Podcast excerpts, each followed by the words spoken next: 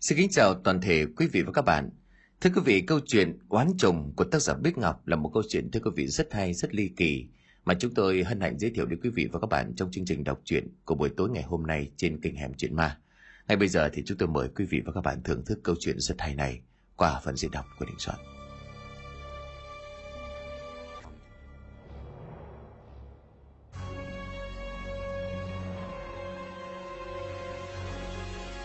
Cuộc đời mỗi con người dù bình lặng an yên đến đâu vẫn cứ luôn tồn tại những bước ngoặt, những chuyển biến không ngờ. Đôi khi những bước chuyển mình ấy bất ngờ đến độ mà ngay cả chúng ta cũng không thể nào lường trước được. Dẫu rằng ta có vẽ ra bao nhiêu kế hoạch, lập ra bao nhiêu phương án, thì một ngày nào đó vẫn có những thay đổi dồn dập xảy ra. Có thể là may, nhưng cũng có thể là rủi. Mà những người trần mắt thịt như chúng ta đây – chẳng thể nào giải thích nổi và đành cho rằng đó là cái duyên. Có lẽ cũng vì một chữ duyên mà tôi phải bỏ ngang con đường học vấn, nhưng mà ngưng lại giấc mơ xuất ngoại để trở thành một giáo viên ngoại ngữ của một trường tiểu học nhỏ bé ít tiếng tăm. Và có lẽ cũng vì chữ duyên ấy mà tôi một lần nữa bắt tay vào nghề cầm bút. Không phải để chấm bài cho đám học trò, mà là để tường thuật lại những màu dị chuyển mà đa số là gây gớm hãi hùng cho bạn đọc. Ngày hôm nay tôi ngồi lại đây sau cả buổi lên lớp, đánh vật với đám học trò nghịch ngợm, để viết lại cho các bạn một mẩu chuyện dị thường. Câu chuyện này ngay chính bản thân tôi cũng không dám chắc là có thật, bởi những tình tiết hoang đường kỳ bí mà nó mang theo.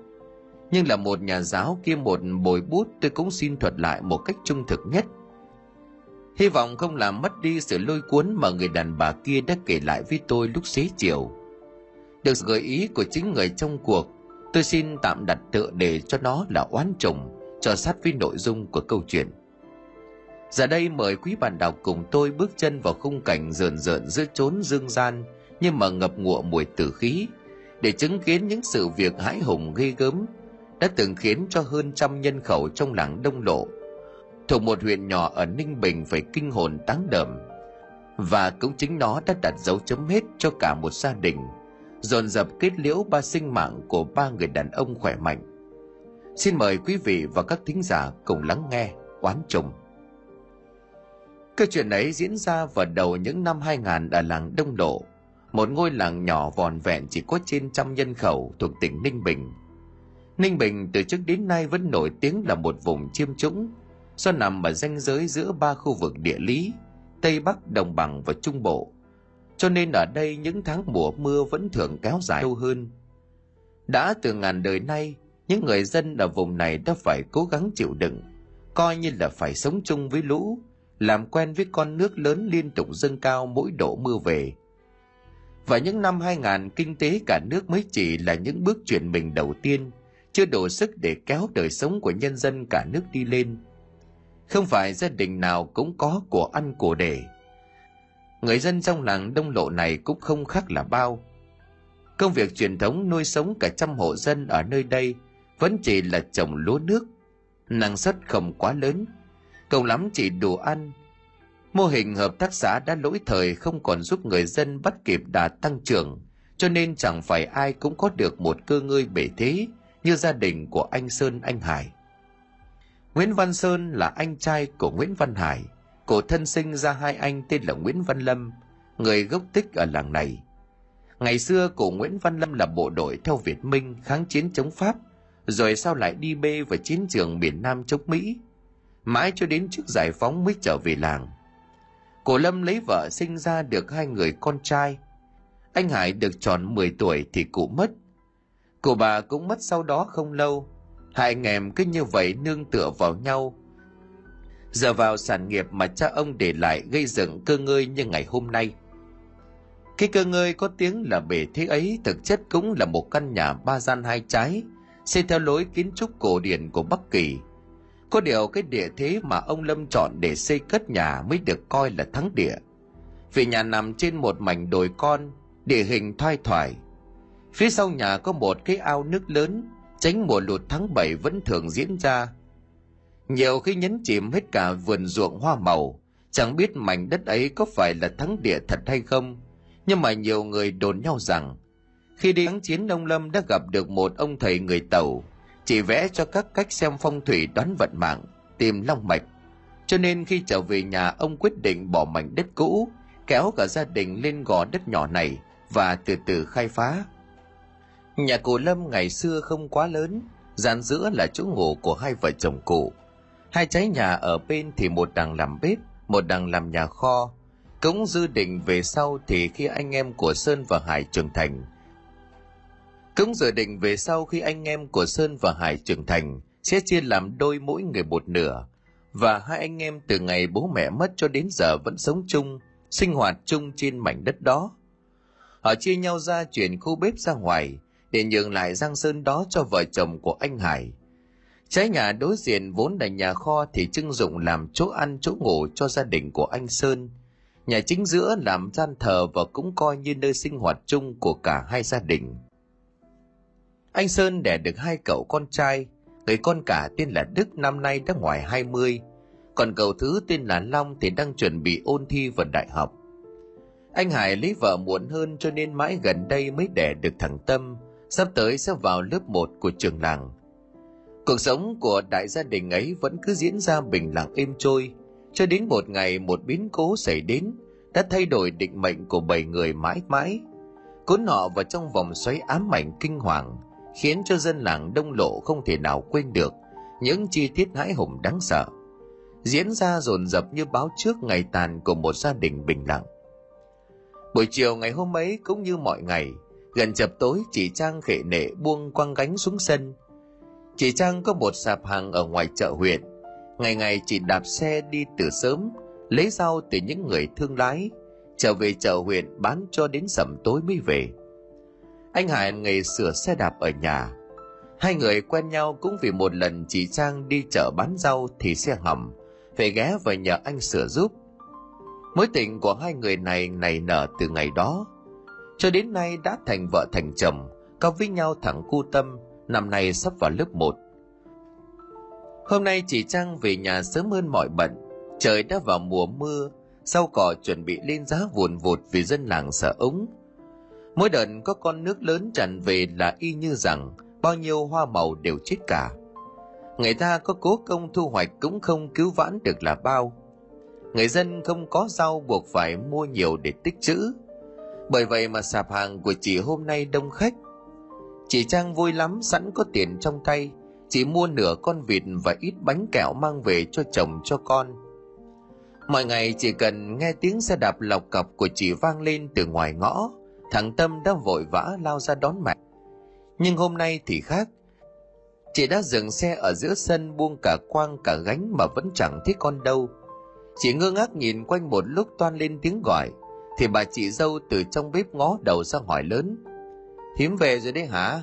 Đi gọi chú với thằng cu về ăn cơm đi không có muộn, chị nấu xong cả rồi đây. Chị chàng chớp mắt nhìn chị tuyết ngơ ngác hỏi, ơ, thế chồng em đi đâu hả chị? Chị tuyết đứng sau cửa bếp nói vọng ra à tôi đâu cũng biết. Cả ngày nay ở ngoài đồng mót khoai với ông sơn, lúc về chẳng thấy bố con của thằng tâm đâu cả. Thím chạy sang hàng xóm gọi xem nào, có khi lại đang ngồi buôn chuyện bên ấy cũng nên chị trang ngước mặt nhìn trời đằng xa một mảng màu đỏ ối như máu đào trộn lẫn với sắc đen u ám. Đã cuồn cuộn phủ kín cả không gian. Thấp thoáng trong những đám mây đen còn có ánh lên vài tia chớp, báo hiệu trước một khoảng thời gian đầy bão tố sắp đổ xuống hàng trăm hộ dân vùng đông lộ. Chị sốt ruột nhìn trời rồi nói vọng vào trong bếp. Chị tuyết ơi, em mua ít thịt vịt về đây này. Chị cầm hộ em vào nhà với. Để em đi gọi bố con của nó, Chứ trời sắp mưa to đến nơi rồi. Không biết ông nghĩ bế con đi đâu nữa. Chưa dứt lời thì chị Trang đã vội vàng đi ra đến cổng. Chị kịp nghe phía sau giọng của bà chị dâu nói với Ờ nhanh lên, kẻo trời đổ bão đến nơi. Chị Trang chạy xuống con dốc nhỏ rẽ vào hàng xóm, Rồi lại đi ra đường lớn tạt vào mấy nhà quen. Đến đâu chị cũng hỏi, Có nhà cháu với thằng cu tâm bên này không? Nhiều người nhìn chị ngơ ngác lắc đầu không biết. Tính anh hải vốn dĩ sời lời được lòng hàng xóm láng giềng, nhưng lúc này sắp vào mùa lũ, ai cũng bận tối tăm mặt mũi. Chẳng nhà nào có thời gian để mà rảnh rang trẻ thuốc buôn chuyện. Họ cũng ngạc nhiên vì anh hải không phải là loại ngồi lê đôi mắt, lại luôn chân luôn tay, ngồi chưa ấm đít có khi đã đứng lên làm việc. Nay chẳng biết anh bế con đi đâu, mà bây giờ vẫn không về cho nên người ta thấy lạ có bà hàng xóm tốt chuyện bảo chị. Từ sáng đến giờ tao quanh ở đây, nhưng mà hình như là không thấy hai bố con của nhà nó đâu. À mà lúc trưa là tao nghe thấy tiếng của thằng tâm nó léo nhéo trời trong sân mà. Chị chàng suốt ruột hỏi dồn, thật hả bác? Trời sắp mưa to đến nơi rồi mà chẳng biết ông ấy bế cái thằng bé đi đâu. Cháu lo quá bác cả ui dào ôi, cả bố lẫn con lớn cả rồi. Nó đi thì khắc nó biết đường về. Mà sao phải cuống lên như vậy? Thôi, về mà ăn trước đi nhanh lên không là cơn đằng đông vừa trông vừa chạy đi cháu ạ. À. chị trang nghe lời của người hàng xóm khuyên thì cũng đành gật gù lùi thổi ra về. Trong lòng nóng gian như lửa, mặc dù ở ngoài trời từng luồng gió lạnh lùng, mang theo hơi nước đang ùa vào sau gáy. Bữa cơm tối ngày hôm ấy nhạt nhẽo hơn thường lệ, trời không đổ mưa to, chỉ lắc sắc vài hạt nhưng sớm chớp lập lòe, rền vang như là giận dữ. Gió từ ngoài biển thổi vào vù vù từng trận như những đợt cuồng phong ảo ảo không nghỉ ngơi, điện đã bị cắt từ khi trời mới nổi cơn rông. Trong căn nhà tăm tối chỉ thắp ba bóng đèn dầu chiều ánh sáng lèo lét xuống năm khuôn mặt. Gia đình của anh sơn tề tiểu đông đủ, hai vợ chồng và hai đứa con. Nhưng mà anh hải và thằng cô tâm thì vẫn bặt vô âm tín. Anh sơn nhìn vợ sốt ruột hỏi, thì lúc mình về mình không thấy thằng hải với con nó đâu sao? Chị tuyết lắc đầu đáp gọn, ơ kìa tôi đã nói mãi rồi lúc tôi về nhà thì cửa nhà vắng tanh vắng ngắt, có ai đâu. Chẳng biết là chú ấy đi đâu mà cũng chẳng có dặn dò gì trước cả. Là tôi nấu thừa bao nhiêu cơm đi này? Hai thằng con của sơn vẫn tập trung ăn không nói lời nào. Cả ngày nay chúng ở ngoài ruộng cùng với bố, cứ gặn cho hai xào lúa rồi trở về nhà, để tránh vài hôm nữa lũ về, nước lên làm úng gốc cây lúa đổ xuống hạt thóc cũng mọc mầm. Làng đông lộ có lệ cấy muộn, nhưng mà cũng vì thế mà nhiều khi mất trắng vì vướng lũ. Cả hai thằng đều mệt rũ người chỉ muốn ăn cho xong, rồi đi nghỉ cho nên chẳng quan tâm đến ông chú của chúng bỏ đi đâu. Nhưng mà anh sơn thì vẫn chưa yên tâm, đôi lông mày nhíu lại, một ánh mắt xa xăm hướng nhìn ra ngoài mảnh sân tăm tối, như thể đang lo lắng bất an. Anh nói như để cho chính mình nghe thế thằng này nó đi đâu nó không có về chứ Thái độ ấy của ông anh chồng làm chính cho Trang cũng ngạc nhiên. Bình thường thì anh Sơn không mấy để ý đến sinh hoạt của gia đình Hải, lại càng chẳng bao giờ quan tâm đến việc Hải đi đâu. Ấy vậy mà hôm nay anh Hải chỉ vắng nhà một tối, mà anh Sơn đã tỏ ra là lo lắng khác thường. Điều ấy lại khiến chị Trang sốt ruột. Ngồi gầy thêm vài ba lần đũa chỉ đứng dậy, với lấy cái áo mưa mắng trên vách, rồi quay lại bảo với vợ chồng anh Sơn. Em thôi đây, anh chỉ giúp em dọn dẹp nhé, em phải đi xem bố con nó đi đâu đã. Chị Sơn khép miệng và khẽ gắt. Ơ kìa, nó đi đâu thì cũng phải về chứ mà tím biết nên chú ấy đi đâu mà tìm. Em cứ đi đã chị ạ, à. em thấy lo quá người thì cứ nóng gian lên như là lửa đốt mà hai mi mắt của em từ đầu đến giờ nó cứ giật lia lịa đó em sợ là có chuyện chẳng lành lắm chị chị tiên tái mặt buông đôi đũa nhìn chồng. Anh sơn chớp mắt hồi lâu rồi đứng dậy, quay lại bảo hai thằng con. Cho mày ăn nhanh lên rồi lấy đèn pin đi tìm chú hải về, bố với thím đi trước. Anh sơn rất lời cũng lấy áo mưa đổi mũ cối lên đầu tay cầm đèn pin lao ra bên ngoài cửa. Hai anh em chia nhau ra hai ngả vừa đi vừa gọi lớn. Tiếng người hòa cùng với tiếng gió mưa sấm chớp khiến cho khung cảnh làng quê trong một đêm trời tối mất điện bỗng trở nên âm hiểm đến dị thường. Chẳng khác nào tiếng hú hồn người chết. Vậy người hàng xóm thân thiết với nhà anh sơn thấy có sự lạ thì cũng vội vã đội mưa để ra hỏi thăm. Mấy anh thanh niên làng nhiệt tình chạy lại, nhưng tất cả họ đều xác nhận rằng không ai trông thấy cả hai bố con của anh ở ngoài đường, suốt từ sáng cho đến giờ. Chị trang càng nghe lại càng lo sợ, linh cảm của người phụ nữ như mách bảo với chị rằng đã có một biến cố nào đó xảy ra. Những người hàng xóm không ai bảo ai cũng vội vàng lít đèn pin, chạy bùa ra tìm hai bố con của anh hải. Trời càng về khuya càng lạnh, gió đã ngừng thổi, cơn rông cũng đã tan đi, nhưng mà ngoài sân nhà nước vẫn còn động lại thành từng vũng. Đám người mới trở về được một lúc, tất cả đều mệt mỏi rã rời, nhưng trên nét mặt đều hiện lên sự lo lắng bất an, xen lẫn nhiều phần khó hiểu người ta không biết hải bế con đi đâu giữa cái lúc mưa gió bão bùng như vậy. Họ lại càng khó hiểu hơn khi mà không thể tìm thấy tâm hơi của hải. Thanh niên làng đã chạy đến gõ cửa từng nhà, thậm chí phóng xe sang cả làng bên. Chạy lên chợ huyện nhưng mà tâm tích của hai bố con vẫn chỉ như là bọt sóng. người ta tìm mãi không được đành lùi thủi kéo nhau ra về. Chỉ còn vài người hàng xóm thân thiết ngồi lại bên bàn uống ly trà cho ấm người cố gắng giải nỗi thắc mắc, tiếp chuyện với anh sơn. Trong buồng ngủ, chị trang mệt mỏi dã rời nhưng không nằm nổi. Chị ngồi ở một góc giường mái tóc xõa dài dính bết vào nhau vì mưa ướt. Hai mắt chị đã đỏ hoe vì lo lắng. Chị khóc suốt từ lúc đi tìm chồng. Khóc vì tâm tích của đứa bé chỉ mang nặng đẻ đau, vẫn như lặn khói sóng. Ngồi bên cạnh chị tuyết cũng lo lắng nhìn cô em dâu, chép miệng và cố tìm lời an ủi ôi thím đừng khóc nữa. Biết đâu là chú ấy lại mải chơi. Mang cái thằng bé sang làng bên thì sao? Chú ý thiếu gì bạn có khi lại chẳng xa đào vào nhà ai đấy rồi quá chén không có về được. Chàng ngước mắt lên lắc đầu đáp. Không chị ạ à, từ hồi lấy nhau đến giờ nhà em có bao giờ như vậy đâu. Chị cũng biết tính của chồng em mà. Cơm nhà ma vợ lại càng không phải giống như là mải chơi em lo quá chị tuyết không nói gì cả, chỉ lặng lẽ nhìn cô em dâu. Nhưng mà trần chị giật mình, vì nhận ra ánh mắt của trang đột nhiên dại đi, ngây đờ như là một kẻ mất hồn. Cánh tay của trang run rẩy dơ lên, chỉ về khung cửa sổ hướng thẳng ra vườn sau. Anh hải tuyết vội vàng quay đầu vắt lại.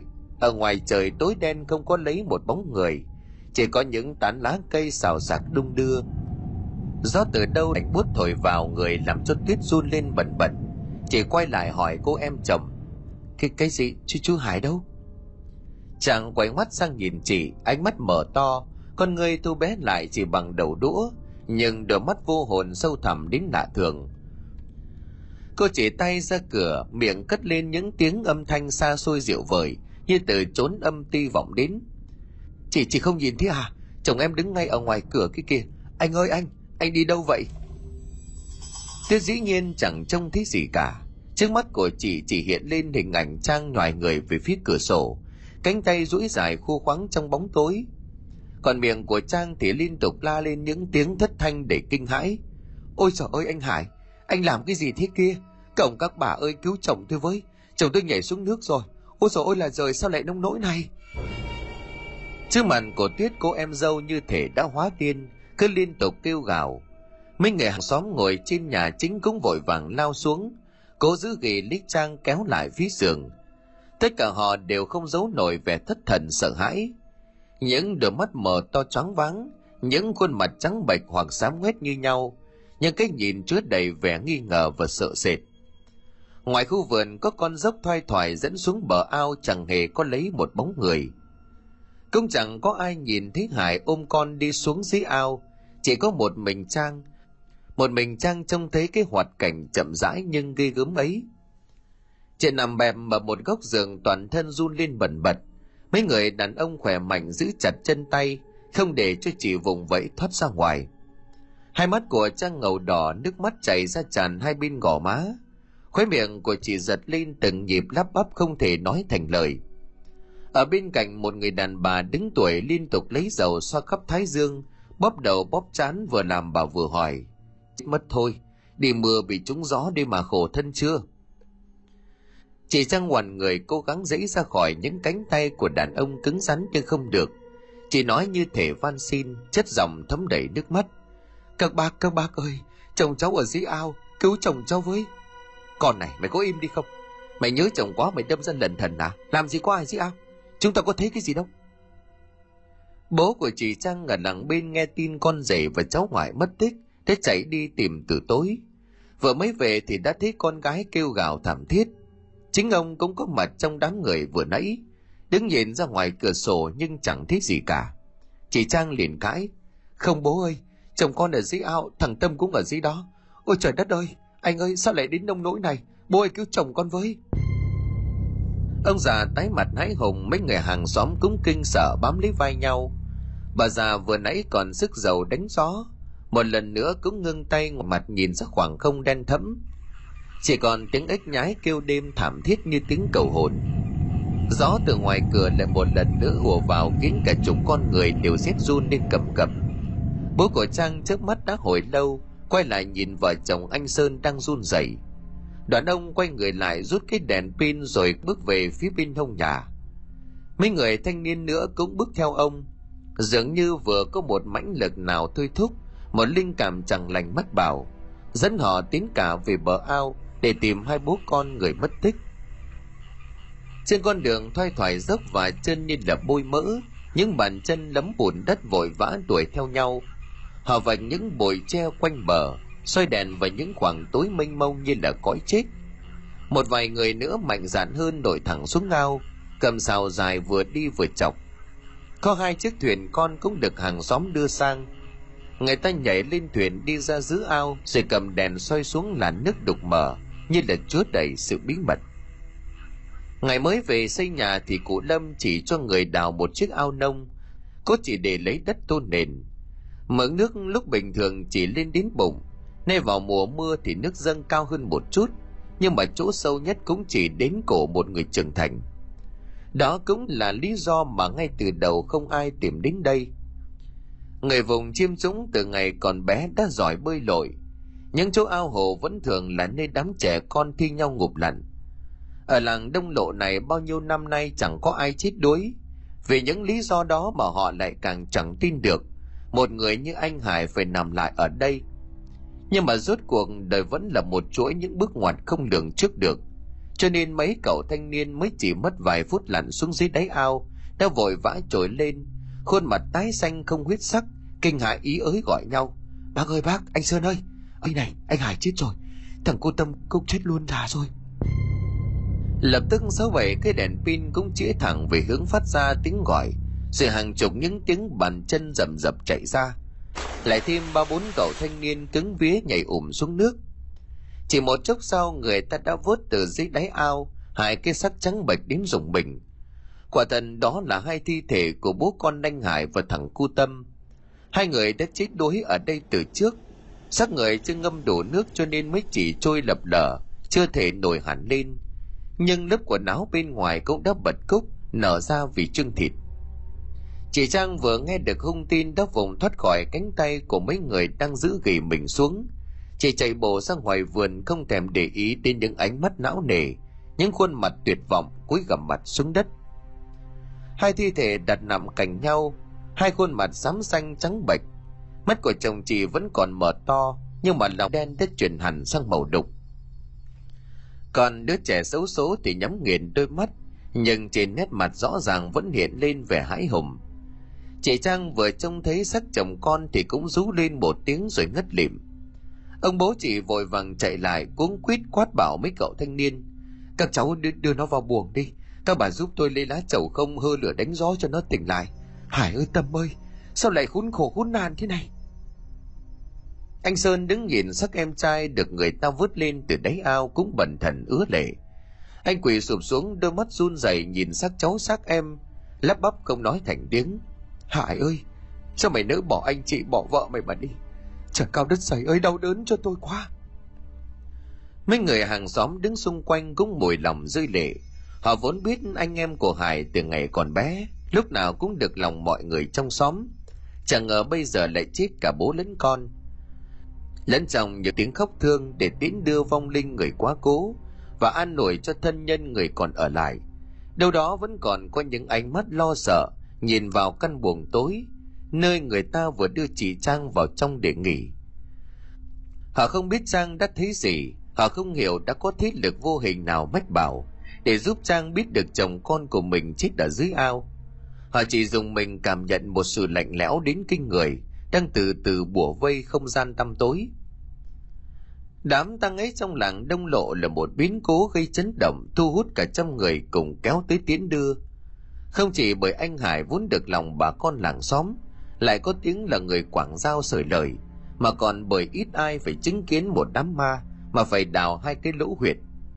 Hơn thế nữa là cái chi tiết hồn của hải hiện về báo tin cho vợ, cũng đã trở thành một thứ quái sự lạ lùng, chưa ai thấy ở trên đời. Trong tăng trường ngập ngụa mùi khói nhang, hai cái quan tài cây ngay ngắn. Người ta ngay từ sớm đã gọi được thợ đến lắp khung căng bạt. Phượng bắt âm cũng có mặt ngay từ lúc chuẩn bị phát tang trời bên ngoài âm mưu xám xịt, hứa hẹn sẽ chuẩn bị đổ xuống những cơn mưa, và mùa lụt năm nay có khi còn nghiêm trọng hơn mọi bệnh sợ rằng đám ma không thể chu toàn cho nên người ta khuyên anh sơn nên làm cho gọn ghẽ, để tránh đến lúc mưa lớn đổ xuống không thể nào hạ huyệt. Sơn nhìn hai cố quan tài một to một nhỏ nằm ngay ngắn giữa nhà, bên trên là hai bức di ảnh lạnh lùng, để hình của em trai và đứa cháu tội nghiệp mà anh cảm thấy não lòng anh quệt nước mắt sụt sịt nói, giờ này cháu cũng không biết phải làm sao. Thôi thì chăm sự nhà các ông các bác lo liệu cho nhà cháu, để em cháu với con nó ra đi được thanh thản. Những lời cuối cùng sơn nói trong nước mắt nghẹn ngào. Mấy ông có vai vế trong làng cũng bồi lòng gật đầu nhìn nhau. Người ta tiếc thương cho kẻ bạc mệnh vắn số một phần, thì lại chua xót não nề cho người còn lại đến mười phần. Họ thở dài nhìn về góc nhà, chỉ sau đó có một đêm mà trang như thể biến thành con người khác. Mái tóc xõa dài rũ xuống chán dính bết vào nhau, nhưng không che được khuôn mặt hốc hác. Hai mắt của chị thâm đen bần thần nhìn áo quan cả bố lẫn con, rồi lâu lâu lại rú lên rồi òa khóc. Không ai muốn làm cho một người đang khổ lại càng khổ thêm, nhưng họ cũng không nỡ lòng nào nhìn cảnh tượng chỉ bám lấy quan tài, như là muốn níu lại trên dương thế, hai người chỉ yêu thương nhất những tiếng nức nghẹn của hàng xóm láng giềng cùng với những lời kể lể ai oán vẫn không ngừng cất lên phù họa bằng tiếng đàn nhị điêu linh càng làm cho khung cảnh đám ma thêm phần đau xót. Chị tuyết đứng sau lưng của trang, lâu lâu lại đưa tay áo lên lau nước mắt. Chỉ cùng một vài người nữa giữ chặt lấy người của trang, không để cho cô em dâu lao đầu vào quan tài, chết theo chồng và con cho chọn tình phu thê mẫu tử chị tuyết vừa giữ lưng áo của em dâu vừa lựa lời an ủi. Thôi em mà chú hải ra đi chị cũng đau lắm, thế nhưng mà người chết thì cũng đã.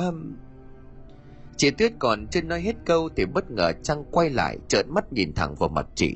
Rồi trang đưa tay lên chỉ thẳng ra ngoài hè run rẩy nói, chồng chồng em chưa chết đâu, anh hải với thằng tâm đứng ngoài sân kia kìa. Tăng trưởng bỗng nhiên bật ngưng tiếng khóc. Những lời kể lể xót thương của mọi người và một vài người hàng xóm còn chưa hết ý thì cũng lập tức ngưng ngang lại. Tất cả mọi ánh mắt đều đổ dồn về phía của trang còn trang lại hướng đôi mắt mở to trắng dã lạnh lẽo đến mức độ vô hồn nhìn thẳng ra ngoài sân.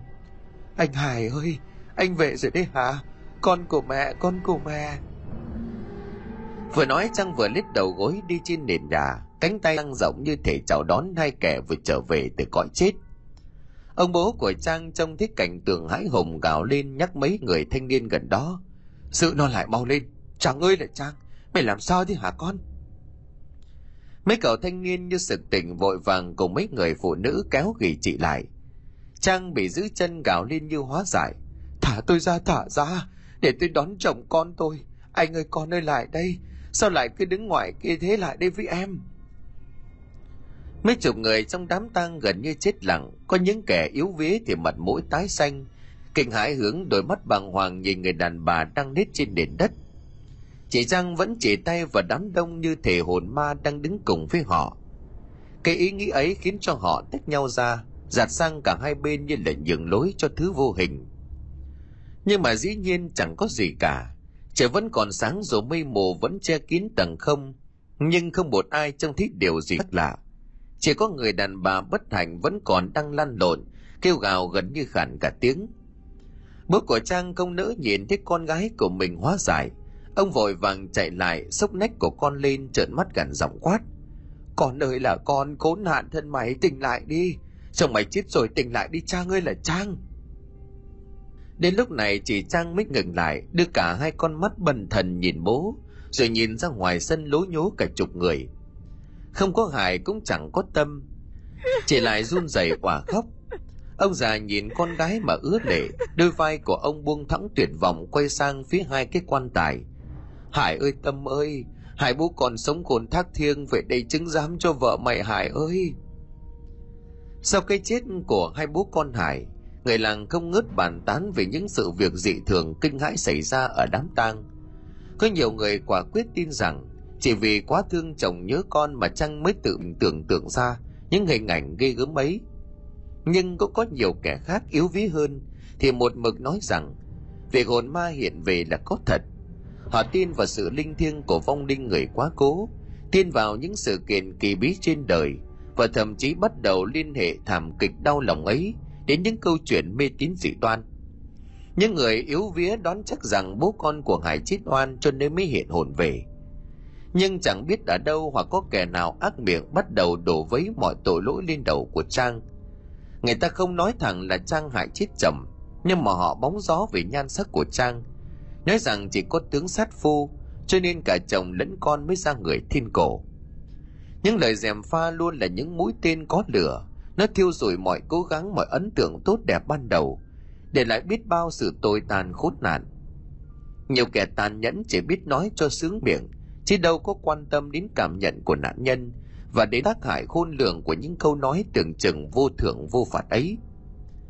Ban đầu tất cả chỉ là những tin đồn, nhưng dần dà nhiều người cũng tin rằng Trang có tướng sát phu, một đôi mắt sắc sảo một cái gò má cao, dáng người thu kệch như dáng đàn ông, và giọng nói khàn khàn trầm đục của chị bị cả làng đông lộ lôi ra để bàn tán. Công cách đối xử của chính gia đình Sơn cũng bắt đầu thay đổi. Trong những bữa cơm chung người ta thường chẳng chịu nói với Trang lời nào, họ chẳng thèm tiếp chuyện cô. Dù sau cái chết của chồng của con, Trang cũng chỉ sống như một cái bóng trong gia đình này. Một cái bóng sắp sửa bị nhà anh chồng đuổi cổ chỉ vì tin đồn thất thiệt và đầy ác ý. Có lần khi đang lúi húi ở trong bếp Trang nghe vợ chồng Sơn Tuyết nói chuyện với nhau. Mình này, bao giờ thì mình nói thẳng với thím ấy. Từ từ từ, sớm muộn gì thì cũng phải để nó đi, chứ giữ mãi làm sao được. Em nhìn mặt thím ấy nó cứ lử lử trông sợ khiếp. Thảo nào mà chú Hải yểu mệnh thế. Thôi, vào nhà đi. Lần sau đừng có nói ở đây, nhớ thím mới nghe được thì lại đau đầu lắm. Trang đứng nép sau cánh cửa bếp, hai mắt nhắm nghiền cố gắng ngăn dòng lệ. Cô đâu có ngờ được rằng sau cái chết của chồng thì chính mình lại bị gia đình của chồng hắt hồi, bị hàng xóm rẻ biểu mỉa mai. Nhưng mà chợt nghe thấy tiếng bước chân Trang lại nuốt nước mắt vào trong, vợ như không có việc gì xảy ra trước khi bà chị dâu bước vào. Nhưng định mệnh là một lần nữa đổi thay tất cả. Cái dự định tìm cớ đuổi Trang đi của hai vợ chồng Sơn Tuyết không thể thực hiện được. Chiều hôm ấy khi Trang dắt chiếc xe đạp thổ hai thúng hàng về đến ngõ thì đã thấy bóng của chị Tuyết thấp thoáng ở ngoài cổng Chị Tuyết đứng với mấy bà hàng xóm nhóm người đang túm tụm nói với nhau điều gì mà Trang không nghe rõ. Vừa thấy Trang về có bà liền kéo tay Tuyết chỉ. Thì mới về rồi kia kìa ra hỏi thử xem sao. Tuyết không đáp lời vội vàng chạy lại phía của Trang, bộ dạng cực kỳ hốt hoảng, khiến chính chị cũng giật mình ngơ ngác. Chị chị bị làm sao thế? Thiếm ơi, thằng thằng Long nhà chị nó nó nó có ra chợ không? Chàng chớp mắt nổi lâu ngạc nhiên nhìn bà chị dâu, khuôn mặt đã tái xanh vì lo sợ. Không ạ, à, nó ra chỗ em làm gì? Nó đi đâu à chị? Chị cũng chẳng biết nữa. Sáng nay thì nó bảo là nó sang nhà bạn học ôn thi như mọi bận. Chỉ phải ra ruộng cho nên không để ý. Đến trưa xong về nhà thì việc bếp núc vẫn lạnh thanh, Chị gọi mãi mà không thấy nó đâu cả. Cứ tưởng là nó mời học hành với đám bạn chiều nó mới về. Thế nhưng bây giờ sẩm tối rồi mà không thấy tâm hơi của nó đâu, chị lo quá. Mấy bà hàng xóm tiến lại gần hai chị em, một người lo lắng bảo Tuyết. Cô mượn xe của thím mấy phóng bên làng bên tìm nó xem thế nào, để tôi bảo mấy thằng cu nhà tôi nữa. Một bà khác thì bàn góp lấy giọng an nổi. Đừng lo quá, nó mới 17-18 tuổi vẫn còn trẻ lắm. Có khi mãi đi trâu đấy thôi. Trang bỏ mấy thúng rau xuống đất vừa làm chị vừa nói. Chị lấy xe của em mà đi, Nhanh không tối đấy chị ạ, à, em cũng nghĩ là nó mải chơi thôi. Tuyết không nói gì cả, chỉ cắm đầu phụ em tháo bớt những vòng dây cao su, buộc chẳng chịt trên cái các ba ga rồi nhảy lên xe, phóng đi ra ngoài ngõ. Sang thấy chị Châu đi khỏi thì mới khể nệ khi ngay thúng rau vào trong nhà, bỏ lại ngoài cổng ngõ mấy người hàng xóm vẫn còn tụm lại với nhau để tám chuyện. Vừa đến sân Giang thấy ông anh chồng đang ngồi tựa đầu vào cây cột chốc mái hiên, dáng điệu vừa lo lắng vừa như tức giận thấy cô vào nhà sơn không nói gì, chỉ lặng lẽ gật đầu trang lên tiếng anh à thế thằng long nó đi đâu hả anh tôi cũng chẳng biết nữa, còn với cái, đi đâu giờ này không biết đường về phải cho nó một trận mới được thôi, anh cứ bình tĩnh có khi à, nó mải học ôn thi chưa về được thì sao Mà thằng Đức đâu rồi anh? Thì với trả thú. Nó học thì nó cũng phải biết mở mồm ra bảo với anh một câu chứ. Thằng Đức vừa đi làm về thì đã bị mẹ nó bắt đi tìm em rồi. Tôi cáu quá mà nhà có mỗi hai chiếc xe đạp nên là chưa đi tìm được nó. Thế xe của thím đâu cho tôi mượn? Dạ xe của em chị Tuyết lấy đi rồi. Thế anh cứ bình tĩnh, có khi chị sợ anh nóng ruột lại đánh thằng bé cho nên mới để anh ở nhà để em vào thổi cơm, có khi nấu xong mọi người về là vừa chàng không thấy sơn đáp lời, chỉ cúi đầu nhìn xuống đất hai bàn chân của sơn xoa xoa vào nhau cho bước bội rồi mới sò vào đôi dép tổ ong lững thững bước ra ngoài cầm trời tối mịt hai mẹ con chỉ tuyết mới trở về nhà mâm cơm đang ngồi thanh ngồi ngắt nhưng chỉ có một mình trang đồng đũa thằng đức đã đói lắm nhưng mà thấy bố mẹ của nó sốt ruột lo lắng ra mặt cho nên cũng chẳng muốn ăn Chị Tuyết ngồi đối diện chồng cầm chén trà xoay xoay ở trong tay nhưng không uống. Anh Sơn sốt ruột hết đứng lại ngồi. Không biết thằng con tự nhiên hôm nay lại dở trứng, đi chơi quên cả đường về. Được một lúc thì anh Sơn quay lại gắt. Thế hai mẹ con mày đã tìm ở những đâu, hỏi hết bạn bè của nó chưa? Đức liền thở hắt ra mệt mỏi. Con đi gần cái hết làng thượng rồi, hỏi hết mấy thằng bạn nó chơi thân nhưng mà đứa nào cũng bảo là thằng Long không ở nhà chúng nó. Thế bà thì sao? Bà chạy sang nhà giáo viên nó chưa? Hay là nó học thêm bên đó? Nhà thầy Hảo thì con cũng chạy sang rồi, nhưng mà thầy ý cũng không biết là nó đi đâu. Tuyết ngồi mệt mỏi bên bàn nước thở ngắt ra. Thôi, nghỉ ngơi một tí rồi đi tìm, chứ ở đây quát tháo thì được cái gì chứ? Chỉ còn chưa nói xong thì bên ngoài có tiếng xe đạp lọc cọc vọng vào. Anh Sơn giật mình lao ra ngoài cửa. Chị Sơn giờ hai bố con lại sắp sửa to tiếng với nhau, cho nên cũng lao ra định ngăn cản chồng. Thế nhưng hóa ra thì không phải. Người mới đạp xe vào nhà là thầy Hảo, ông thầy giáo chủ nhiệm của lớp Long. Thầy Hảo rẽ vào trong sân đã nhảy luôn xuống đất. quẳng cái xe đạp ngã đổ chọc chơ. Thế hai vợ chồng của Sơn Tuyết đứng đó thầy Hảo mới lên tiếng bảo. Các anh chị còn đứng đó làm gì? Lên ngay ủy ban xã mau lên. Sơn tái mặt nhìn thầy không hiểu có việc gì nhưng Tuyết nhanh mồm hơn lắp bắp. Sao, sao lại ủy ban thằng, thằng Long đó? Thằng Long nó chết đuối ở dưới mương Người ta vừa vớt được xác của nó Đang để trên ủy ban ghi kể anh chị mau lên Thông tin rùng rợn vừa bật ra cũng là lúc cả thân người tuyết tự nhiên mềm nhũn đổ vật xuống. Cũng may là Trang đứng sau đỡ được. Sơn kinh ngãi choáng váng đi bẩn thần. Một lúc sau anh mới quay lại nói. Thì thì thì ở nhà giúp anh lay chị tỉnh dậy. Còn thằng Đức đi phía bố mau lên. Cứ như vậy thì bảo chạy trước, anh Sơn chạy theo sau. Thằng Đức cũng vội vã nối gót theo sau chạy như loạn.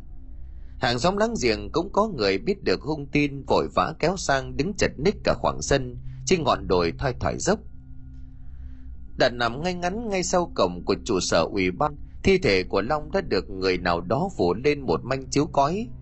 Anh Sơn vừa trông thấy xác con trai đang gào lên đầy đau đớn, lòng ngày lại lật phăng tấm chiếu rồi ôm thi thể của Long Đức ở sau nhìn em của mình chết thảm mà cũng đứt từng khúc ruột, nước mắt ngắn dài chảy dài trên hai gò má. Sơn vừa ôm lấy xác của con thì bất chợt từ hai bên lỗ tai của Long ứa ra những dòng dung dịch màu đen đặc quánh. Miệng của cái xác cũng đột ngột há lớn, ọc ra một đống đất cát trộn lẫn với những thứ chất nhảy kinh tởm kia. Sơn giật mình đờ người nhìn xác của con, cái đầu vẫn còn ướt nước, tóc tai dính bết vào nhau, trắng bệnh đang co giật lên hồi. Cổ của người chết liên tục lắc lư ngẹo sang tứ phía. Rồi bất ngờ từ trong miệng của long bỗng chui ra một con cá chê to cỡ cổ tay lắng bóng và chân tuột đầy bọt rãi xin nhìn cảnh tượng rợn người ngả bật người ra đằng sau tứ chỉ run rẩy cuống cuồng bỏ lít trên nền đất đức ở phía sau cũng tái mặt kinh người tay chân rụng rời như muốn ngã quỷ những người có mặt ở đây đều biến sắc hãi hùng có kẻ yếu vía không kìm được phải chạy vội đi, cúi gặp người xuống nôn mửa. Cả mảnh sân gạch trước cửa ủy ban lạnh ngắt bao trùm đầy tử khí và mùi chô loét của đống nhảy nhụa bãi nôn mửa. Tất cả mọi người đều run sợ đến bẩn thần. Thứ duy nhất dường như vẫn còn đang cử động, chỉ là con cá chê kia vẫn không ngừng dấy lên đành đạch bên cạnh xác người. Lòng chết đuối ở dĩ mương bị coi là chết đường chết chợ Ngày ấy ở quê người ta vẫn còn giữ nhiều tục lệ. Việc Long chết ở ngoài đường khiến dân làng họ hàng kiêng kỵ. Người ta không dám mang xác của thằng bé vào nhà, mà để lại bên ngoài cổng lắp khung phủ bạt luôn giữa đường bên cạnh có quan tài của người chết trẻ, chỉ có mặt của những người láng giềng hàng xóm. Cùng một số họ hàng thân thích mà thôi. Ở đất đông độ này, người ta coi chuyện con cái đi trước bố mẹ là một điều cấm kỵ, là một sự nghịch lý ở đời. Cho nên vì thế mà người ta kiêng không để bố mẹ đưa ma cho con cái. Căn buồng của chị tuyết bị đóng kín, nhốt người đàn bà đang đau khổ muôn phần, vật vã khóc than cùng với vài người phụ nữ họ có nhiệm vụ ở đây canh không cho chị tuyết chạy ra ngoài, mà nếu lấy vong hồn của đứa con vượt tận số. Anh sơn thì ở trên gian nhà chính ngủ rũ ngồi trên chiếc chẳng kỷ cộng với vài người đàn ông khác. Họ đều là cha chú ở trong nhà, đến để lo liệu chuyện ma chay cho đứa cháu. Những người có tuổi hầu như đều trải qua nhiều khổ ải, nhưng chẳng ai có thể kiềm lòng khi mà lâu lâu từ trong buồng ngủ vẫn vang lên những tiếng oán khóc đầy đau đớn của chị tuyết. Lòng ơi, sao con lại chết thảm thế này? Bố mẹ còn đây, anh con còn đây, mà sao con nỡ tuyệt tình đoạn nhé. Những lời kể lể bi thương hòa cùng với giọng hát não nề của phường bát âm khiến cho không gian ngày càng trở nên u uẩn. Hình như ở ngoài kia đám bạn học của long vừa đến viếng. Người ta nghe được những câu hát ai oán xót xa lại một lần nữa vang lên. Chị tuyết biết bạn con của mình đến lại càng tuổi thân khóc lớn. Hai cánh tay bám chặt lấy lan can, đòi lao ra chết cùng với đứa con xấu số, khiến cho trang và mấy chị em hàng xóm phải vất vả lắm mới gỡ được tuyết ra, kèm theo những lời phân yêu có tính thủ tục.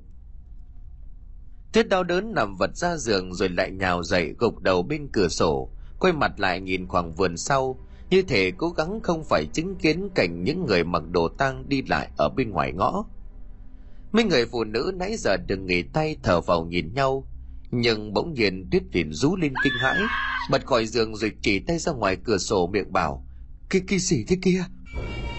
Mấy người hàng xóm và cả trang lại tưởng chị mình xót con đã định lên tiếng an ủi, nhưng chính họ cũng ngớ người bần thần, nhìn về con dốc thoai thoải dẫn xuống bờ ao.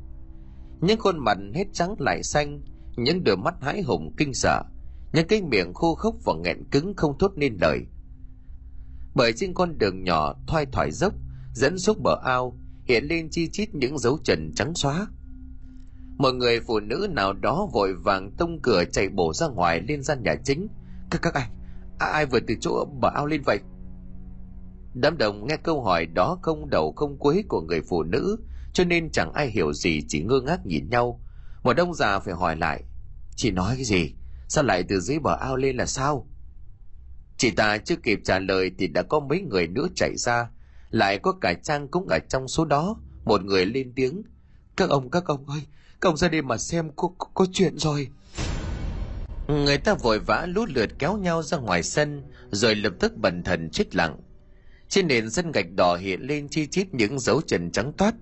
Những dấu chân ấy kéo dài từ dưới ao đi qua mé hông nhà rồi tiến thẳng vào trong buồng của hai cậu con trai và chị tuyết những dấu chân của đàn ông nhưng trắng toát đến kinh người, chỉ hiện lên chừng 10 phút rồi từ từ biến mất. Nhưng mà 10 phút ấy cũng đủ để in lại cái ấn tượng hãi hùng sâu đậm vào đầu của bất cứ ai có mặt và khiến cho ngôi làng đông lộ năm ấy đều phải kinh sợ đến bàng hoàng. Mỗi người lại có một cách biện giải khác nhau, nhưng tất cả đều thống nhất với nhau rằng đó chính là dấu chân của anh hải, trở về để kéo theo đứa cháu ruột của mình thật là hợp lý, làm sao khi mà cả hai đều vong mạng vì chết đuối? Mặc dù hai chú cháu hải long đều có tiếng là người bơi giỏi, hai cái chết chỉ cách nhau chưa đầy ba tháng, đã làm dấy lên những sự nghi ngờ hoặc dùng mình.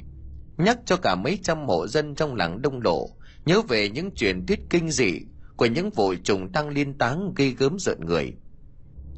Ngay lập tức, người nhà của sơn vội vàng đi tìm thầy về làm lễ họ mời ba bốn vị đạo sĩ thể pháp từ cả trên cao bằng bắc cạn, hay cả những nhà sư có tiếng biết cách đuổi trùng cái nạn thần trùng diệt tộc chưa bao giờ lại khiến người ta sợ hãi như vậy. Cả làng đông lộ phần lớn đều là người họ nguyễn, loanh quanh đều cùng một gốc, một nguồn mà ai cũng đều lo lắng. Nhưng mà có lẽ chỉ có gia đình của anh sơn mới là người lo sợ nhất. Ngay trong cái buổi sáng làm đám ma chính anh sơn khi thấy trông những dấu chân đập bờ ao đi vào buồng của con trai thì lập tức ngất đi toàn thân co giật miệng rồi cả bọt mép Người làng phải vội vàng mang anh vào trong nhà xoa dầu cạo gió đến cả tiếng đồng hồ, anh mới hoàn hồn tỉnh lại. những ngày kế tiếp những lời phao truyền ghê gớm về cái nạn trùng tang lại càng khiến cho anh tỏ ra lo sợ. Sơn mất ăn mất ngủ sáng cũng như đêm, anh đều ngồi cả ngày trong nhà, không dám đi đâu. Công việc đồng áng cũng đành phải bỏ bẵng. Anh không ăn uống được gì, mỗi bữa chỉ gầy vài ba hột cơm rồi đứng dậy, khiến cho chính chị Tuyết dù trong lòng vẫn không nguôi nỗi thương con, nhưng cũng phải suốt ruột nhắc nhở. Anh không chịu ăn thì chủng chưa đến anh đã chết đói mất rồi. Bình thường anh Sơn nóng tính mà mắng lại, nhưng bây giờ Sơn như một sắc sống không hồn. Vợ con nay bất kể ai có nói gì cũng đều bần thần ngơ ngác, hoặc là động một chút sẽ giật mình la hét ẩm lên. Anh kể như một kẻ mộng du, như thể là bị hồn ma ám ảnh, cho nên lúc nào cũng sợ hãi vẩn vơ. Cứ mỗi khi chiều xuống là nỗi lo trong lòng của anh lại được sống dậy. Từ ngày Hải chết, Sơn không dám mò về phía sau nhà, hay tiến lại bờ ao. Này khi đã bị tin đồn về cái chết thần trùng tang càng lúc càng ngầm mỹ, anh ta lại càng sợ đến việc rửa giấy tắm tắp hàng ngày. Người Sơn bốc mùi chô lét lúc nào cũng dính nhớp mồ hôi, nhưng Sơn không dám tắm, không dám đụng đến nước, mà chỉ sợ ma quỷ hiện lên dìm đầu của anh xuống. Chị Tuyết mặc dù cũng sợ hãi chẳng kém gì chồng, nhưng mà cũng nhiều lần suốt ruột rụng rã, nhắc nhở anh cố giữ vệ sinh. Mỗi lần như vậy anh đều co rúm người lo sợ bảo. Không, không tắm táp gì cả, tắm tắm để thằng Hải nó kéo tôi xuống nước chết theo à? Nhưng mà anh Sơn vẫn bình yên vô sự, cả mấy tháng sau trong nhà không xảy ra chuyện gì và những lời đồn về trùng tăng liên táng hỏa diệt môn cũng dần dần trùm xuống. Có người thì tin tất cả mọi biến cố đều chỉ là trùng hợp ngẫu nhiên, chẳng có hồn ma nào cả, chỉ là những tin tức bị phóng đại mà thôi. Nhưng mà cũng có những người tín hơn thì đoán rằng vì gia đình mời được thầy cúng về làm lễ, cho nên anh Sơn mới tai qua nạn khỏi. Mọi việc dần dần trở lại yên bình, cho đến cái hôm cúng 49 ngày cho thằng Long. Trước đó mấy hôm thì trời bỗng nhiên mưa lớn, áp thấp nhiệt đới từ ngoài biển đột ngột tràn vào. Cả làng đông lộ lại vội vàng lo chống lụt. Đức mấy hôm liền kéo bơm ra ngoài ruộng, liên tục mở máy bơm nước từ ruộng đổ ra mương, tránh việc để cho mấy xào lúa của nhà mình thối rễ. Hôm cúng 49 ngày cho em trai, thì đáng lẽ Đức đã phải có mặt từ sớm để lo liệu công việc, cộng với họ hàng. Nhưng mà mãi đến quá chua thì người ta vẫn chẳng thích Đức đâu. Anh Sơn dạo đó cũng bình thường trở lại, nhưng vẫn chỉ ở trong nhà chưa dám đi đâu. Không thấy con của mình về anh bảo vợ. Mình ơi, ra ngoài đồng, gọi thằng Đức về chứ, để họ hàng người ta nói cho hay sao. Thế đang bận túi bồi chuẩn bị cỗ bàn cũng lấy quay lại khắt ghẽ. Ôi trời ơi, mày không thấy tôi vẫn còn luôn chân luôn tay hay sao? Từ sáng đến giờ chưa được nghỉ một chút nào, làm sao mà đi gọi nó về được? Mà chắc nó vẫn còn đang bơm nước. Đêm qua mưa to như vậy, mày nhờ người khác đi. Anh Sơn lắc đầu chán nản bảo đám trẻ con trong làng đang chơi gần đó ra lệnh. Mấy thằng chúng mày ra ngoài ruộng nhà bác tìm anh Đức về đây. Nhắc nó đi nhanh nhanh lên đấy nhớ chưa? Bọn trẻ lập tức vâng dạ gật đầu vội vã đuổi theo nhau, chạy biến ra ngoài ngõ. Sơn và Tuyết cùng với mấy người trong họ quay về lục tục sửa soạn làm lễ cúng cho con. Cả Trang cũng ở trong đám người hôm ấy. Cả mảnh sân được dựng thành nên làm cỗ, khi bàn ghế chuẩn bị đón họ hàng, tiến đưa vong hồn của đứa con trai yêu mệnh của Sơn chính thức sang bên kia thế giới. Đám trẻ đi được 20 phút thì đã thấy chúng trở về, mặt mỗi đứa nào cũng đều xám ngoét, ánh mắt hãi hùng có đứa con vừa chạy vừa khóc. Mấy người lớn ở ngoài cổng tưởng đám trẻ lại trêu nhau cho nên trợn mắt quát. Này mấy thằng kia, có bớt nô đi không hả? Tao mách bố mẹ chúng mày là ăn no đòn đó biết chưa? Người ấy còn chưa nói hết thì một thằng bé đức chỉ tay về phía ruộng lắp bắp bảo. Chú ơi, chú ơi, anh anh Đức. gườm đã nào, từ từ, anh Đức làm sao? À, anh, anh, anh Đức bị, bị điện giật chết rồi. Đi hỏi già về nhà hỏi trẻ, nhưng mà trước cái hung tin ấy, thì tất cả những người nghe được đều sợ hãi đến bàng hoàng.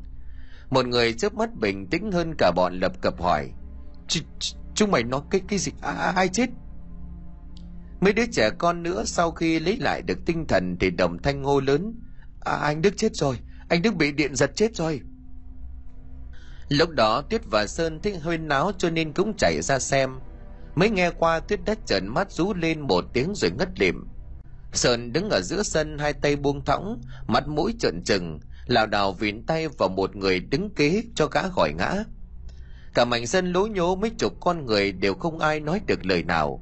Họ nhìn nhau bằng ánh mắt thất thần, bằng những khuôn mặt tái xanh đầy tuyệt vọng và sợ hãi. Những đôi mắt và khuôn mặt ấy chậm chậm quay lại hướng về phía Sơn như chờ đợi. Đối với họ, cái nạn trùng tang chưa hề chấm dứt, tất cả đã quá sai lầm. Để một mạng người nữa lại bị thứ thế lực kinh dị kia cướp mất. Trong ánh sáng chói chang của mấy ngày mưa lớn, trời trong xanh quang đãng hẳn lên. Xa xa những tiếng chìm líu lo truyền cảnh vọng xuống, nhưng mà trong khuôn viên căn nhà u ám chẳng ai còn nghe được gì bên tai của họ chỉ còn nghe tiếng của anh sơn vừa ngổ cổ lên trời vừa ai oán kêu ôi trời đất ơi, rời hại nhà này rồi. Người ta lũ lượt kéo nhau ra ngoài đồng, ở nhà chỉ còn lại toàn đàn bà trẻ con. Tuyết đã tỉnh lại cố nhòi người toan chạy ra ngoài đồng. Nhưng mà trang cùng vài người nữa thì giữ ghi chị lại. Trang cố lựa lời khuyên. Ôi chị ơi, chị nghe em, đừng có đi chị ơi, em xin chị. Bỏ tôi ra, trời đất ơi, Hải ơi là Hải. Các cháu mày có tội tình gì mà mày lôi chúng nó đi? Sao mày không giết tao đi Hải ơi? Những lời kể bi thương ấy Khiến cho Trang đau lòng nhói bút Và cả mấy người hàng xóm cũng bất giác quay lại nhìn cô. Họ đều cho rằng nguyên nhân cái chết của Đức và Long Là do thần trùng khảo bà Hải đã hiện hồn về bắt cóc các cháu đi theo. Chị Trang chỉ còn biết cúi đầu im lặng Cô giữ lại bà chị dâu đang trong cơn đau đớn đến phát rổ, tìm mọi cách để ra đồng ôm xác của đứa con. Thi thể của Đức khi được lũ trẻ tìm thấy đã cháy đen thui, toàn thân khét lẹt cả người chỉ còn nhom nhe mỗi bộ răng trắng gần đến rụng mình. Đôi mắt cũng bị một luồng điện mạnh nung cháy, co lại nhăn nhúm như hai quả táo tàu trong hốc mắt. Khuôn mặt của người chết vẫn thể hiện sự hãi hùng tột độ, nhưng không thể kịp thoát được ra Dân làng đoán rằng có lẽ đêm qua hoặc sớm nay, khi mà canh máy bơm nước ở ngoài ruộng, Đức đã vô tình dẫm vào một đoạn dây điện hở. Luồng điện mạnh xung quanh lại vô cùng ngầm ướt. Đức Trần không đi giày dép cho nên bị luồng điện kia hút chặt, giận cho đến lúc cả người khô quắt lại thì mới ngừng lại. Nhưng trước cái chết đầy gây gớm ấy, người ta chỉ quan tâm nhất đến hai chữ trùng tang – Em trai vừa mất được 49 ngày thì đến tận lượt anh trai nằm xuống. Không ai dám chắc những tai họa đó đã còn tiếp diễn ra sao.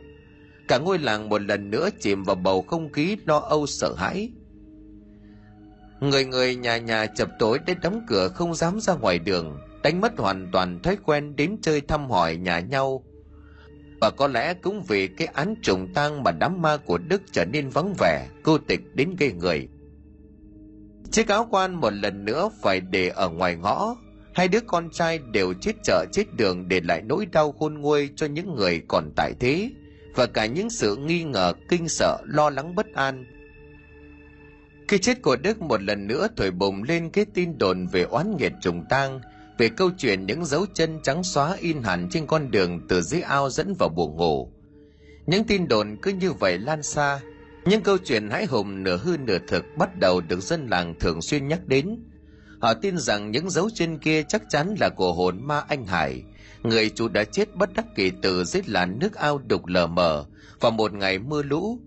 Rồi giờ đây trở về nhà bắt hồn của hai đứa cháu, ép chúng đi theo để làm bạn với mình ở bên kia thế giới – cái nạn trùng tang với dân làng đông lộ và có lẽ cả những người sống vào thời kỳ ấy là một cái điểm gì đó hết sức kinh hoàng.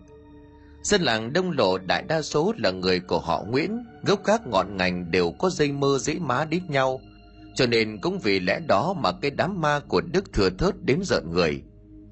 Loanh quanh chỉ có vài người lắng giềng thân thiết bắt buộc phải sang phụ giúp đám tang để không làm mất đi cái tình làng nghĩa xóm tối lửa tắt đèn.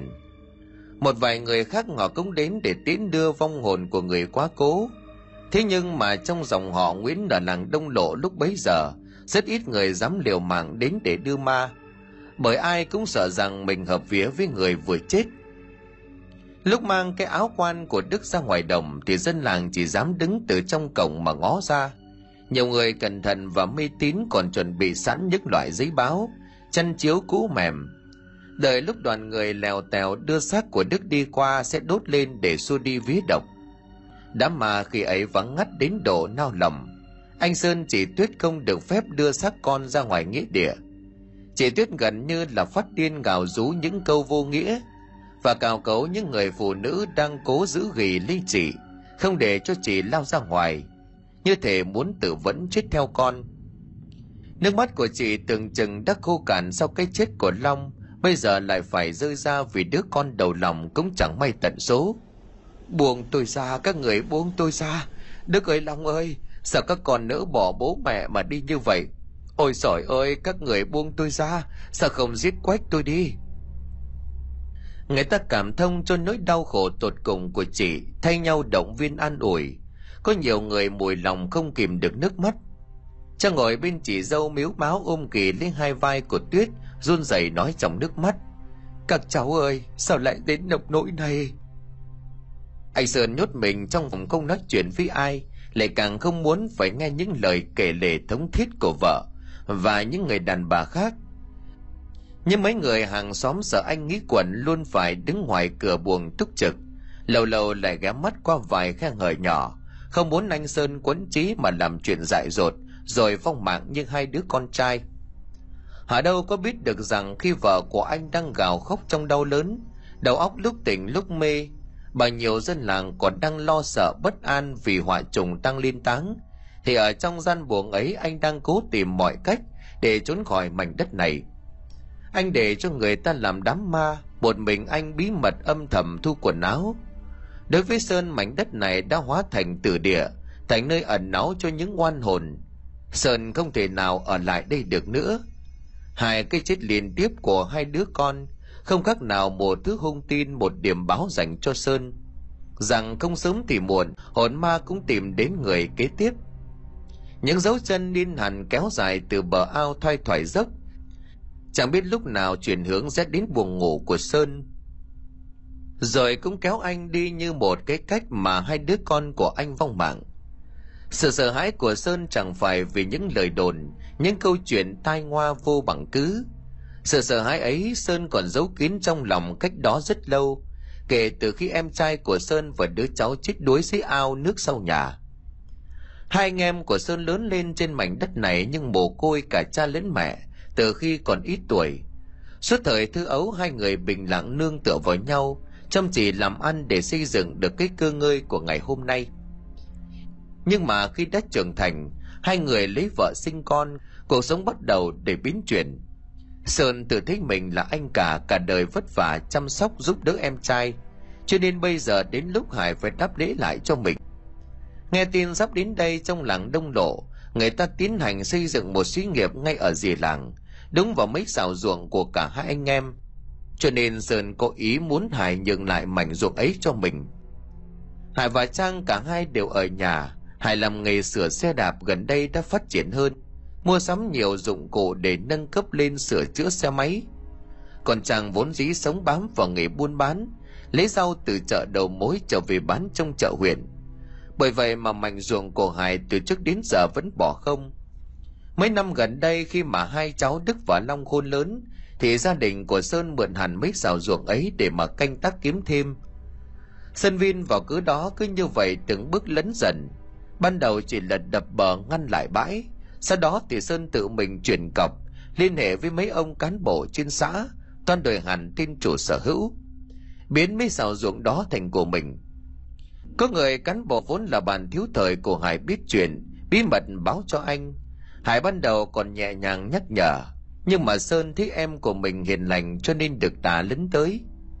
Lần ấy sơn chỉ thẳng tay vào mặt của hải mà nhắc, bố mẹ chết từ lúc mày còn là cái thằng oát con vắt mũi không sạch bao nhiêu năm ta làm lụng vất vả lấy vợ sinh con mà vẫn phải nuôi cái mồm của mày? Mày không biết ơn hay sao? Mảnh ruộng kia là của bố mẹ để lại. Về tình thì anh em mình chia nhau ra nhưng về lý thì ai? Ai mới là người xứng đáng được hưởng mày phải tự hiểu hải nghe thấy như vậy thì cũng bực mình lắm, nhưng mà anh vẫn nhẹ giọng khuyên anh. Đất đai của bố mẹ để lại, về lý hay là về tình thì đều nên chia nữa nhưng mà anh là anh cả, công việc trong nhà ngày xưa anh đều căng đáng. Cho nên ngay từ trước phần ruộng của anh cũng đã nhiều gấp rưỡi của em. Em cũng đồng ý, em không nói một lời nào cả. Thế nhưng mà bây giờ anh đòi lấy tất thì không được. Em còn vợ, còn con của em. Anh muốn vợ con em sao? Nhìn anh thế nào? Sơn liền cãi cồn. Ta không cần. Công của tao thì tao được hưởng. Mày không chịu được thì cút ra khỏi nhà này. Còn dùn xéo lắm cũng quằn. Hải đã nhịn nhưng mà sơn được đằng chân lên đằng đầu anh không nhịn được nữa lớn tiếng cãi. Anh đã định lấy ruộng của tôi, bây giờ lại còn định đuổi tôi ra để lấy nốt cái nhà này sao? Sao anh tham vậy? Anh sống như vậy thì bố mẹ có chết cũng không nhắm mắt được đâu. Tôi sẽ lôi việc này ra xã để xem người ta phân giải thế nào. Sơn bị em mình nạt lại thì còn dọa sẽ lôi vụ này ra chính quyền. Hắn không kìm được cơn tức giận, liền lao vào bóp cổ của em trai. Cả hai khi ấy đang đứng bên bờ ao sau nhà khuất hẳn một cái quả đồi cho nên không ai chú ý sơn vốn là một kẻ lực điền sức vóc to khỏe hơn em, cho nên chỉ sau vài phút hải đã mềm nhũn như cọng bún. Hai mắt trợn trừng, sợ mạch không còn thích đập. Sơn biết mình mang tội vừa lỡ tay giết chết em trai. Hắn không biết làm thế nào để nhảy cao, dìm luôn cái xác của hải xuống bùn.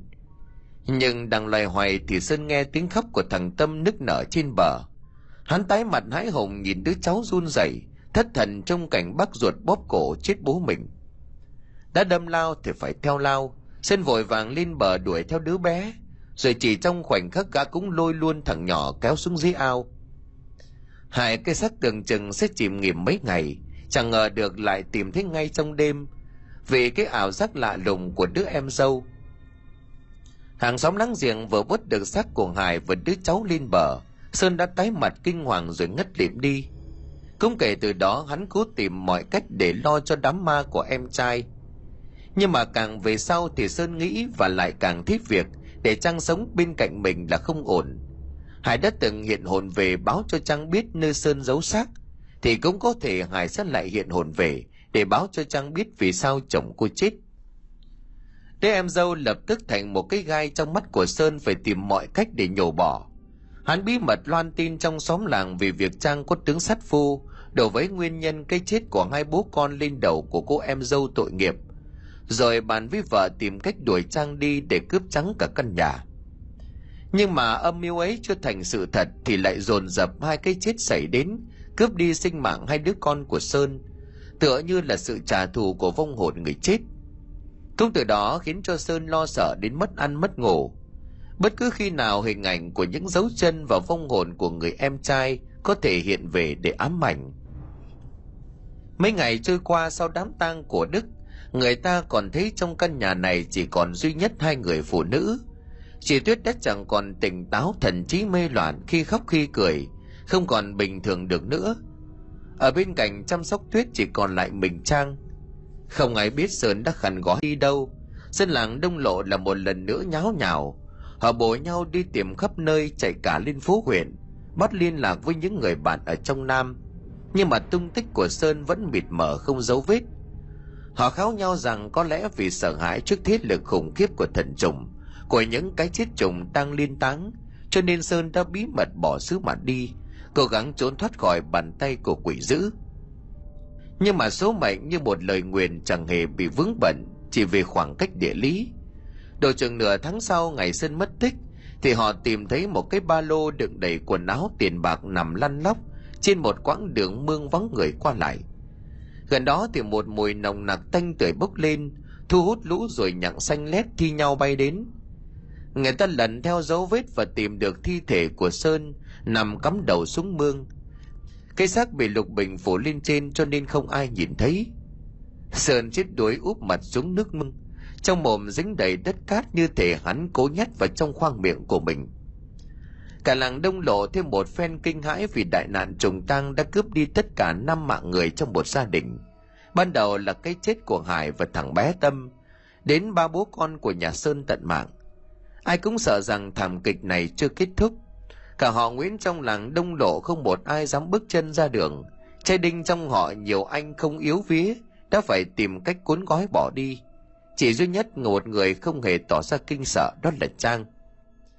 Sang từ lâu đã biết xích mích giữa hai anh em nhà chồng cô không cả nể như chồng biết thừa lòng tham của con người là vô đáy cái chết của hải chỉ có lợi cho mỗi mình sơn Ngày hôm ấy khi thấy những dấu hiệu khác lạ của Sơn vì thấy em trai của mình không về nhà ăn cơm, chàng đã có ý nghi ngờ. Cho đến khi cô thấy chồng mình hiện về sau cửa sổ, cả bố lẫn con đều chỉ tay vào buồng ngủ của Sơn. Chàng đã kinh hãi lờ mờ hiểu ra được vấn đề. Nhưng khi ấy trang vẫn còn bán tín bán nghi, sau này khi bình tĩnh lại, chấp nối tất cả các sự kiện với nhau, thì Trang lại càng quả quyết hơn.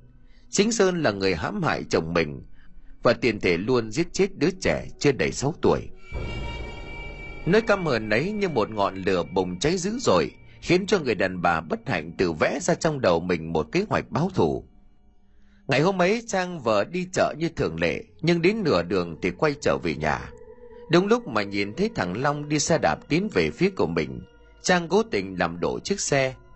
Đứa cháu ngây thơ vô tội chạy lại giúp thím nhưng đúng lúc ấy, Trang nhặt một viên đá lớn đánh mạnh vào gáy của Long, rồi bí mật đôi xác của Long lìm xuống con mương thủy lợi. Cú đánh của Trang dĩ nhiên không giết được Long, nhưng mà Trang đã nhồi một con cá chê vào cổ họng cháu trai, lại lấy đất đá chặn lên cho nên Long mới tắt thở chết. Sức mạnh của sự hận thù đã khiến người đàn bà tưởng chừng yếu đuối kia có thể giết chết một cậu thanh niên 17 và nó cũng khiến cho Trang tiếp tục kế hoạch của mình. Sáng sớm làm lễ 49 ngày cho Long, Trang bí mật chạy ra bờ ruộng, chỗ Đức đang cắm máy bơm hút nước đổ ra kênh. Chờ mắt mẹ mà Đức thì kiệt sức cho nên ngủ say từ lúc nào không biết. Và đó cũng là những giây phút cuối cùng của đời mình.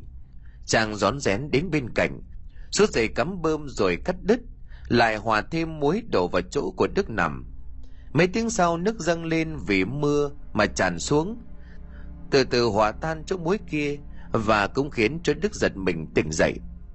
Thấy máy bơm bị rút điện, Đức mắt nhắm mắt mở lội bị bõm trên vũng nước mà không biết rằng chỉ một cái gạt tay dòng điện mạnh sẽ đi thẳng vào cơ thể. Cả làng chỉ nghĩ đến việc trùng tang cho nên không ai tin là Đức và Long bị chính thím của mình giết chết. Họ nghĩ vậy là bởi những dấu chân kéo từ bờ ao vào buồng ngủ của Long. Đó chính là những dấu chân do Trang đạo diễn. Chẳng biết cái mánh này là nhờ vào mấy người làm nghề thầy bói dởm. Họ hay có trò gọi hồn người chết đi từ dưới ao bằng cách trải một tấm lụa rồi hắt nước lên. Chỗ nào nước chảy vào sẽ hiện ra những dấu chân trắng toát. Những dấu chân đó được vẽ lên tấm lụa kia từ trước. Có nước vào đổi màu nhưng mà chỉ vài phút là biến mất. Chàng đã khiến cho cả làng đông lộ tin vào câu chuyện trùng tang chỉ bằng mánh nhỏ nhoi như vậy.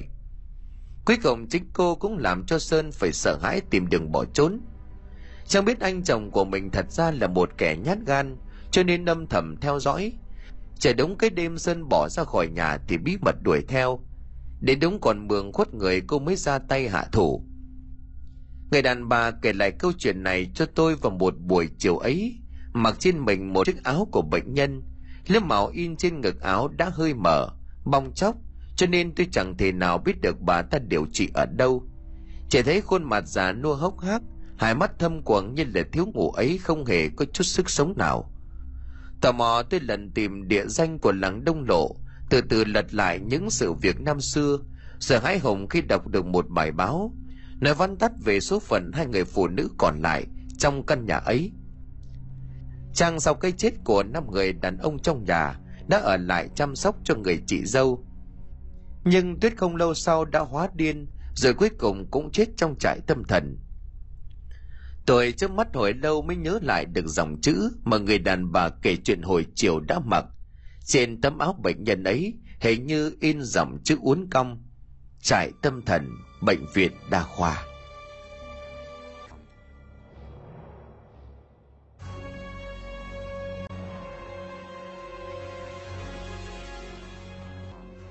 Xin cảm ơn quý khán thính giả đã chú ý đón nghe. Xin kính chào tạm biệt quý vị và xin hẹn gặp lại quý vị trong những câu chuyện tiếp theo.